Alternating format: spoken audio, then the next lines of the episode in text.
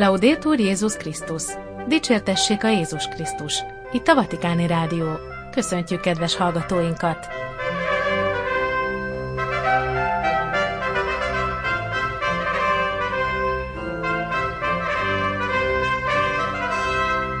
A mikrofonnál a szerkesztő Gedő Ágnes. Szerdai adásunk témái. Ma a hitvalló keresztényeket kizárják a társadalomból vagy börtönbe vetik. A pápa szerdai katekézise. A 2024-es olimpia esély az örömteli tanúságtételre Krisztusról. Pápai üzenet a francia katolikusoknak. Fábri Kornél atya a pápa látogatásról. A magyarok szeretik a Szent Atyát.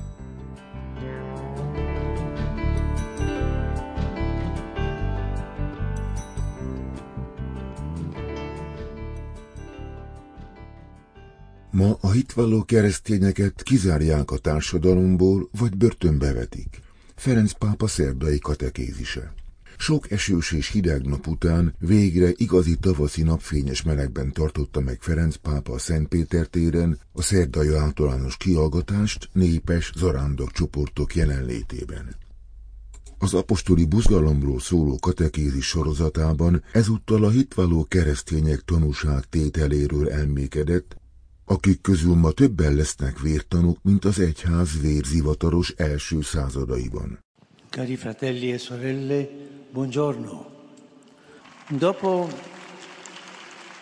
parlando dell'evangelizzazione e parlando dello celo apostolico, dopo aver considerato la testimonianza di San Paolo, Szent Pál, az apostoli buzgosság igazi bajnokának tanúságtétele után Ferenc pápa figyelmét most nem egyetlen alak felé fordította, hanem a mártírok serege felé, akik minden korban, minden nyelvből és minden nemzetből életüket adták Krisztusért, vérük ontásával.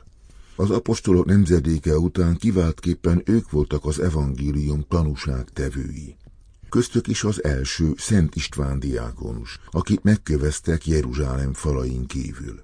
A mártíromság szó, pontosította pápa, eredetileg a görög mártűria kifejezésből ered, ami valójában tanúság tételt jelent. Ám hamarosan a mártír szót az egyházban annak jelzésére használták, aki vére ontásával tesz tanúságot, értelmezte a Szent Atya. A mártírokat azonban nem hősöknek kell tekinteni, akik egyénileg cselekszenek, mint pusztában nyíló virágok, hanem mint az Úr szőlőskertjének, vagyis az egyháznak érett és kiváló gyümölcsei. A lélek ösztönzésére, főként az eukarisztia ünneplésében állatatosan résztvevő keresztények alapozták életüket, a szeretet misztériumára, vagyis arra, hogy az Úr Jézus életét adta értük, és ezért ők is életüket adhatták, és nekük is életüket kellett adni a testvéreikért, ami egy igazi nagy lelkűség. Ferenc pápa Szent Ágoston tanítását idézte Szent Őrinc diákonus ünnepén.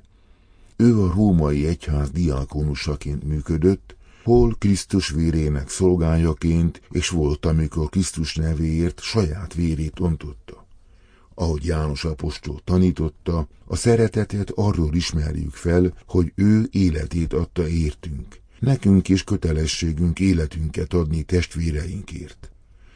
Lőrinces jól megértette, és meg is valósította a gyakorlatban, hiszen azt viszonozta, amit az Úr asztalánál kapott.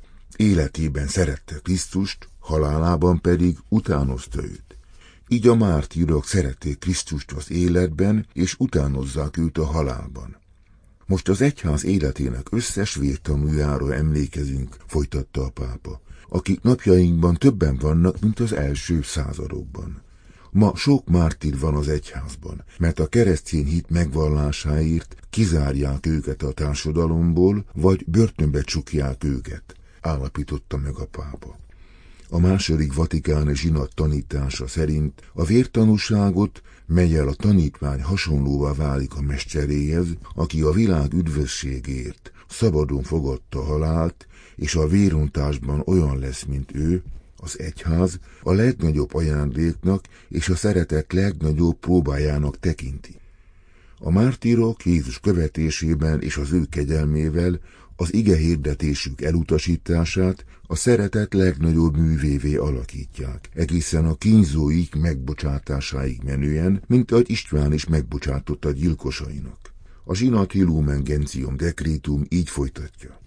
Keveseknek adatik meg, de mindenkinek készen kell lennie arra, hogy megvallja Krisztust az emberek előtt, és őt az egyház történelméből soha nem hiányzó üldözések közepete kövesse a keresztúton. A Szent Atya ismételten leszögezte, hogy ma is van keresztényüldözés szerte a világon, sőt ma sokkal több mártír van, mint a korai időkben. Az ő vértanúságuk megmutatja nekünk, hogy minden keresztény hivatása a tanúságtétel az életén át, és ha kell, a vérontáson keresztül is. Befejezésül Ferenc pápa a mai kor néhány konkrét keresztény tanúságtételit idézte fel, amely jelen van szerte a világban. Példaként Jemenre utalt, amelyet sok éven át szörnyű, elfeledett háború sújtott és sújt, sok ember, köztük gyermekek szenvedését és halálát okozva. Ám éppen ezen a földön születtek ragyogó tanúságtételek, mint például a szeretett misszionáriusai nővéreké, akik ott adták életüket Krisztusért. Még ma is jelen vannak Jemenben, ahol segítséget nyújtanak beteg időseknek és fogyatékkal élőknek. Közülük néhányan mártírhalált szenvedtek, de a többiek életük kockáztatásával tovább folytatják munkájukat. Ezek a szerzetes nővérek befogadnak mindenkit, bármilyen vallásúak is legyenek, mert a szeretett szolgálatnak és a testvériségnek nincsenek határai. A Szent Atya konkrét neveket is említett, hangsúlyozva helytállásuk hitelességét.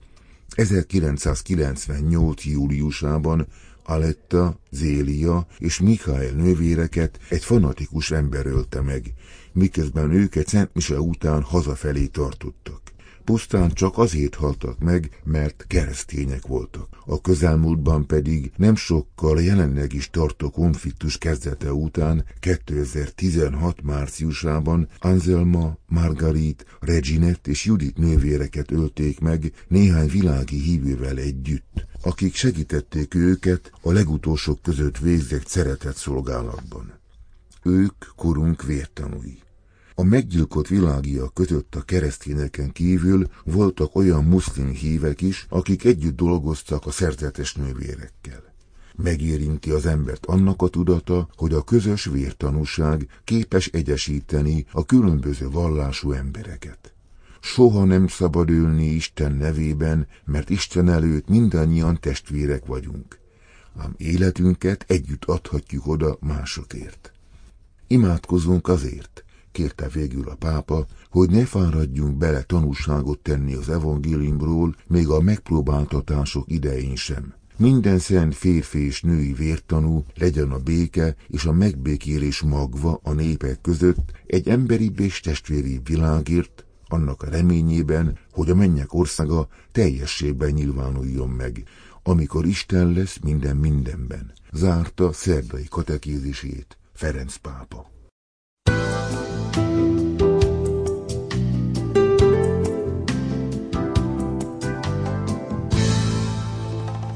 Pápai üzenet a francia katolikusoknak. A 2024-es olimpia esély az örömteli tanúságtételre Krisztusról. Ferenc pápa üzenetet küldött a franciaországi katolikusoknak a közeledő 2024-es olimpiai játékokra. Elismeréssel szólt a sportról, amiért lehetőséget teremt arra, hogy emberek összegyűjjenek és elősegíti a testvériséget. Miközben Franciaországban arra készülnek, hogy 2024 nyarán megrendezzék a 33. olimpiát, Ferenc pápa üzenetet küldött a francia katolikusoknak, hogy buzdítsa őket, vegyenek részt a sporteseményben. A pápa üzenetét Pietro Parolin bíboros államtitkár írta alá, és kedden tették közzé. Párizs ad otthont a nyári olimpiának 2024. július 26-a és augusztus 11-e között 16 másik helyszínnel együtt Franciaország nagyvárosaiban és Tahitin, a francia Polinéziához tartozó szigeten.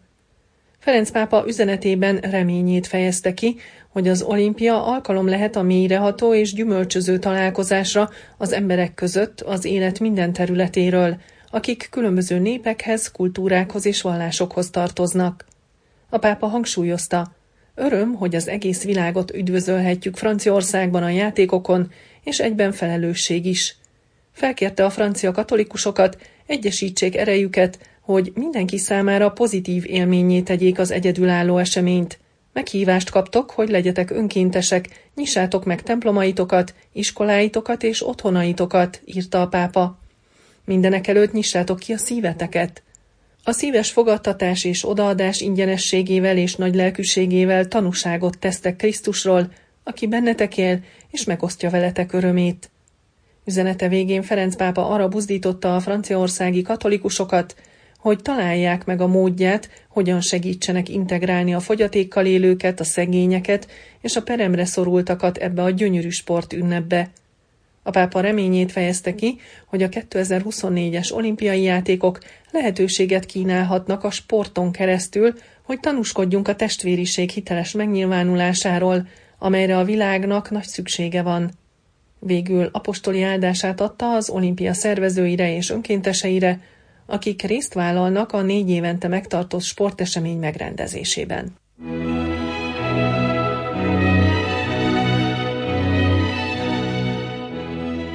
Fábri Kornél atya a pápa látogatásról. A magyarok szeretik a Szent Atyát. Pár nap múlva érkezik Magyarországra apostoli látogatásra Ferenc pápa, ennek kapcsán a Magyar Egyházról, a magyarok és a pápák kapcsolatáról, illetve az egyház jelenlegi kihívásairól kérdeztük Fábri Kornélatját, az Országos Lelkipásztor Intézet igazgatóját, aki az 52. Budapesti Nemzetközi Eukarisztikus Kongresszus főtitkára volt. Magyarországon az emberek nagy többsége meg van keresztelve. Mondhatjuk azt, hogy egy keresztény ország vagyunk kultúrájában, múltjában, és én remélem, hogy jövőjében is. Az emberek nagy százaléka katolikus, a kereszteltek kétharmada, nagyjából katolikus, egyharmada protestáns. Ami viszont a vallás gyakorlást illeti, azt látom, hogy nagyjából a nyugati európai százalékokat hozza Magyarország is, tehát nagyjából a lakosság 7 százaléka, aki rendszeresen jár templomba. Ezzel együtt azt gondolom, hogy nagyon sok lehetőség rejlik abban, hogy az iskolákban van hitoktatás, illetve etikaoktatás, nagyon sok templom és közösségi ház újult meg, illetve épült az elmúlt bő évtizedben, ami szintén lehetőséget ad arra, hogy ezekben a megújult épületekben a közösségek is megújuljanak. Az eukarisztikus kongresszusra készülve nagyon sok plébánián új élet indult, nagyon sokakat megmozgatott a felkészülés, ahogyan most is külön imával készülünk Ferenc pápa látogatására. Az egyházon belül a hívek aránya úgy látom, hogy még mindig az idősebbek felé hajlik. Ez azt jelenti, hogy a vasárnapi templomba járók közül sokan idősek, úgyhogy várható, hogy a templomba járók létszáma következő időszakban csökkenni fog. A papi hivatások arányát is nézve az elmúlt 20 évben nagyjából egy ötödével csökkent a szolgáló papoknak a száma, de most is vannak még hivatások, és sok fiatal kész egy elég nehéz világban igent mondani a mindhalálig tartó hűségre, az Istennek és a hívek szolgálatára. Mi jellemzi a magyarok és a pápák kapcsolatát a történelemben, illetve napjainkban? A magyarok szeretik a Szent Atyát. Mindig pápatisztelő nép voltunk, kezdve onnan, hogy első apostoli királyunk Szent István ugye a pápától kapott koronát, és innentől kezdve kezdődött meg Magyarországon a kereszténységnek az elterjedése, az egyház megszervezése, az egyházmegyék megalapítása, szerzetes rendnek a behívása. Ugye Magyarországon a 38-as eukarisztikus kongresszuson két olyan egyházi személy is itt volt, akikből utána pápa lett. Azután Magyarországra látogatott második János Pál pápa kétszer is, én még visszaemlékszem a 91-es pápa látogatásra, amikor a Népstadiont töltötte meg a magyar ifjúság, és köszöntötte a lengyel pápát. A kapcsolat már akkor is nagyon jó volt. Benedek pápa nem látogatott el Magyarországra, de ugyanakkor úgy tudom, hogy vele is szoros kapcsolat volt, és nagyon sokan szeretik és tisztelik mind a mai napig. Ferenc pápát ugye vendégül láthattuk egy rövid 7 órás látogatás erejére az Eukarisztikus Kongresszus záró miséjén, ahova meghívást kapott. Akkoriban volt egyfajta félreértés is, hogy hogy lehet, hogy a Szent Atya Magyarországra csak 7 órára jön, míg utána Szlovákiában több napot is el fog tölteni.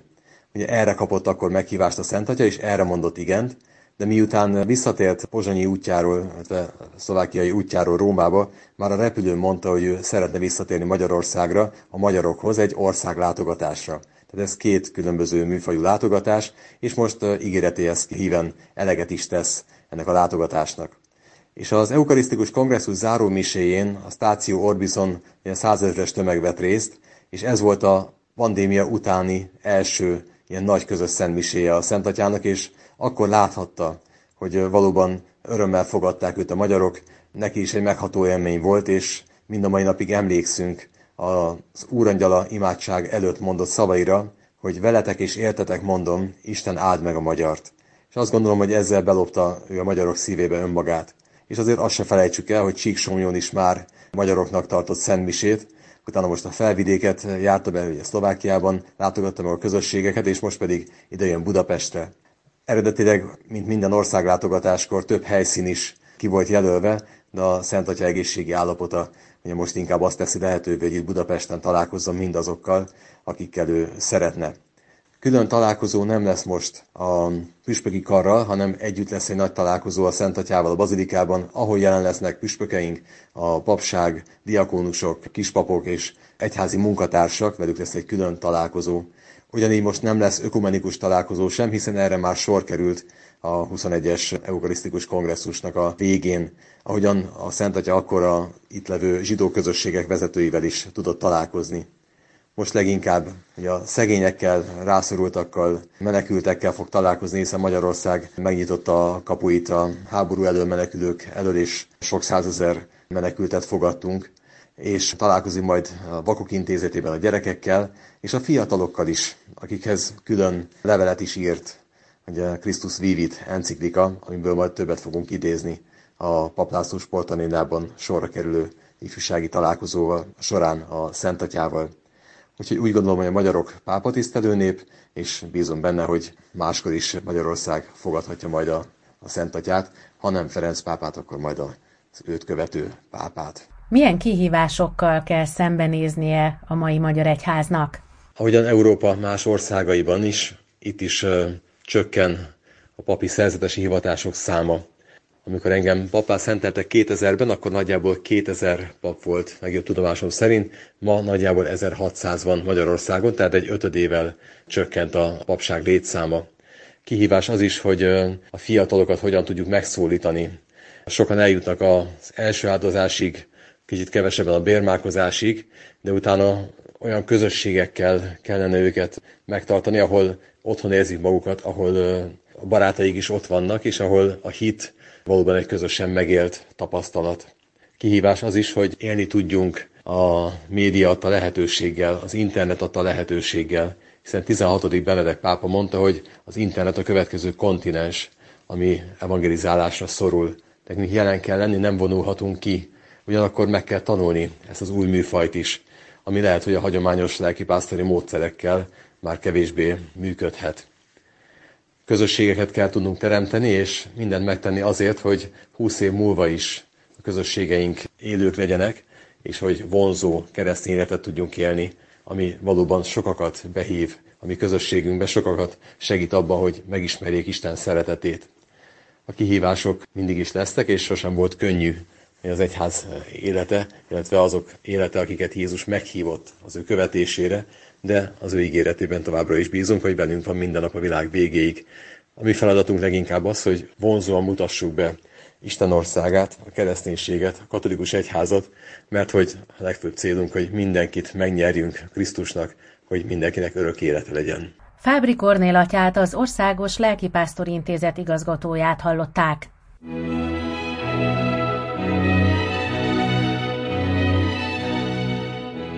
Itt a Vatikáni Rádió, kedves hallgatóink, szerdai adásunk véget ért. Megköszönve figyelmüket búcsúzik a szerkesztő Gedő Ágnes. Dicsértessék a Jézus Krisztus! Laudétur Jézus Krisztus!